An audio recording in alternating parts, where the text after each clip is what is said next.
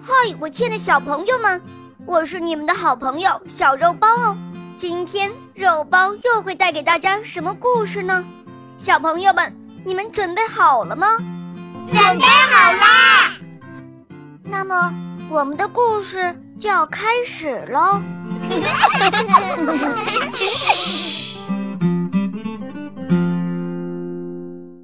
笼子里的星星。马克和姐姐在院子里看星星，数不清的星星眨着眼睛，真美啊！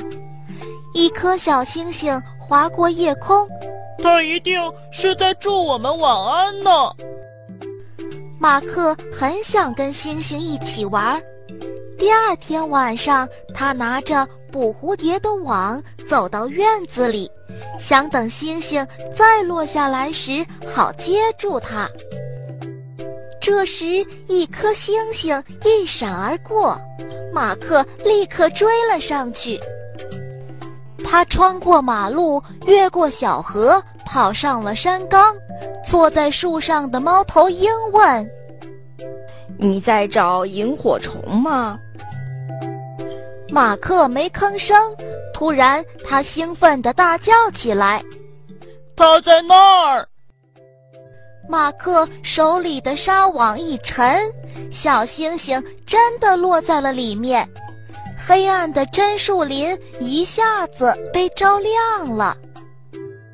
他赶紧跑回家，悄悄地回到自己的房间，把小星星放进一个空鸟笼，然后用布盖上。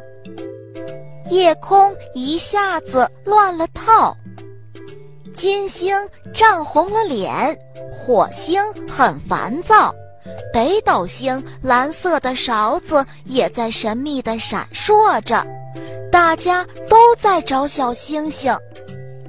天渐渐亮了，天空中也安静了下来，马克醒了。他打开盖着鸟笼的布，发现小星星没昨晚那么亮了。马克想，星星白天可能就这样吧。现在最重要的是不能让人发现它。他把笼子藏到自己的玩具箱里，手上却沾上了星星的金粉。姐姐看见了，问。你手上沾的是金子吗？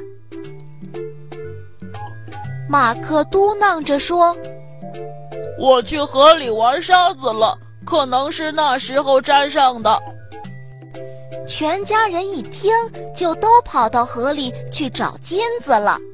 马克却在盼着天快点黑下来，好让小星星出来呼吸一下新鲜空气。半夜，一阵疾风吹开了马克房间的窗户，两颗大星星飞了进来。其中一颗说：“马克，星星是不能离开天空和夜晚的，请你放了我们的女儿吧，别再折磨她了。”马克掀开笼子上的布。天啊，小星星几乎没有光亮了。马克可不想折磨它，他捧起小星星，温柔地抚摸着，然后把它放到了窗台上。虚弱的小星星吃力地向上一跃，飞走了。马克恋恋不舍地看着它慢慢升高，心里终于轻松了。